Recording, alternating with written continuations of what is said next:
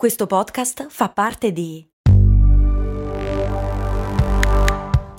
Voice Podcast Creators Company.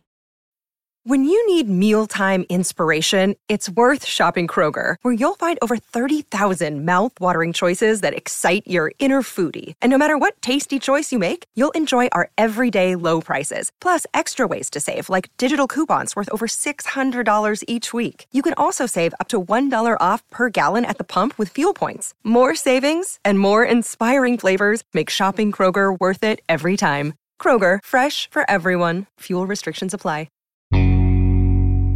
Come fa un'azienda a brevettare, anzi a possedere un colore? Cioè se vostro figlio dovesse per puro caso mischiando le tempere in un foglio ottenere il rosso valentino, dovrebbe forse pagargli le royalties?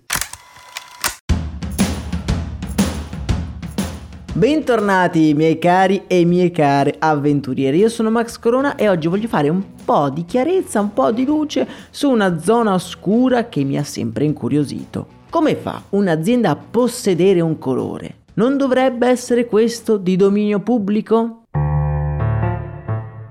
La rivista The Hustle riporta la storia di Daniel Schreiber, che nel 2017 si è visto recapitare una lettera minacciosa dall'azienda T-Mobile, famosissima compagnia telefonica tedesca. In questa lettera l'azienda lo accusava di aver violato il copyright del brand. L'accusa non si riferiva né al nome né al logo, ma al colore, il magenta. A rigor di logica, registrare un colore non dovrebbe essere possibile e invece aziende proprio come la T-Mobile ci sono riuscite. Questo accade quando un colore diventa sinonimo di un marchio. Il blu Tiffany, il giallo di McDonald's. Ecco, in questi casi l'azienda può rivendicare una sorta di proprietà sul suddetto colore. Capire come questo sia possibile dobbiamo però prima citare il modo in cui vengono tutelati i marchi. Sotto la dicitura marchio infatti può ricadere qualsiasi parola, nome, simbolo o dispositivo usato per identificare e distinguere il bene di un'azienda dai suoi concorrenti. La zuppa Campbell, resa famosa dalle opere di Andy Warhol, ha per esempio registrato con successo la combinazione di bianco e rosso presenti sulle proprie lattine, ma non è riuscita di contro, pur provandoci diverse volte, a registrare singolarmente il rosso e il bianco. In realtà, guardando la possibilità reale di poter registrare un colore di un prodotto, ci sorgono giusto un paio di dubbi. In primo luogo, i colori, a differenza dei possibili marchi, non sono infiniti. Esistono al mondo 1867 colori pantone. E poi, in secondo luogo, è impossibile distinguere colori molto simili tra lievi sfumature. La prima azienda a registrare un colore è stata l'americana Owens Corning, una compagnia produttrice di materiale isolante per pareti a tintura di vetro. Per differenziarsi dai concorrenti comincia a vendere questa tintura in un caratteristico colore rosa. Negli anni il colore è diventato talmente rappresentativo, per farvi capire utilizzavano la pantera rosa come testimonial, che nel 1985, dopo una battaglia legale durata 5 anni, la Owens Corning riesce a registrare il colore rosa. Boom, da quel momento è diventato essenziale registrare non solo il marchio ma anche il proprio colore. Tiffany ha registrato il blu nel 1998, la 3M, quella dello Scotch, si è aggiudicata il giallo e T-Mobile, come abbiamo visto, il magenta.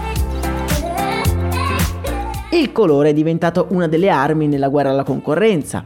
La Hershey ha citato in giudizio la concorrente Mars per aver utilizzato nella sua barretta di burro de arachidi lo stesso arancione del brand. Per farvi un altro esempio, la Mattel ha citato la casa discografica MCA Records per il singolo Barbie Gore degli Aqua, ma c'è da dire che in questi casi non c'è stato nessun giudice che abbia condannato l'utilizzo di un colore rispetto ad un altro. Ma perché i brand sono così ossessionati dal colore, visto che comunque il marchio viene protetto in tutte le sue variazioni di colore. Le aziende sono così preoccupate dal colore perché recenti studi hanno dimostrato che tra il 62 e il 90% del giudizio iniziale di un consumatore su un prodotto si basa, indovinate un po', proprio sul colore. Inoltre il 52% dei consumatori afferma che il colore della confezione è un indicatore di qualità senza contare che il colore aumenta il riconoscimento del marchio di ben l'80%.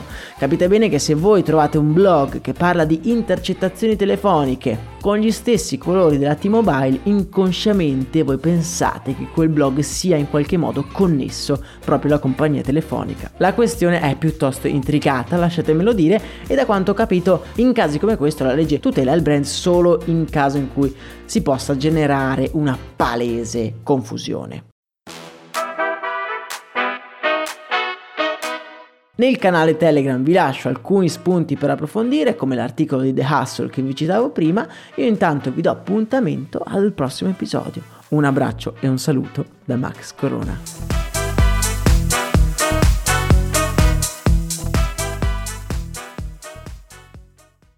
E adesso un bel caffè finito. Perché rischiare di rimanere senza caffè quando puoi abbonarti a Caffè Borbone? Prezzi vantaggiosi, costi di spedizione inclusi, tante possibilità di personalizzazione e l'abbonamento lo sospendi quando vuoi. Decidi tu la frequenza, la qualità, scegli tra le cialde e capsule compatibili e crea il tuo mix di gusti e miscele.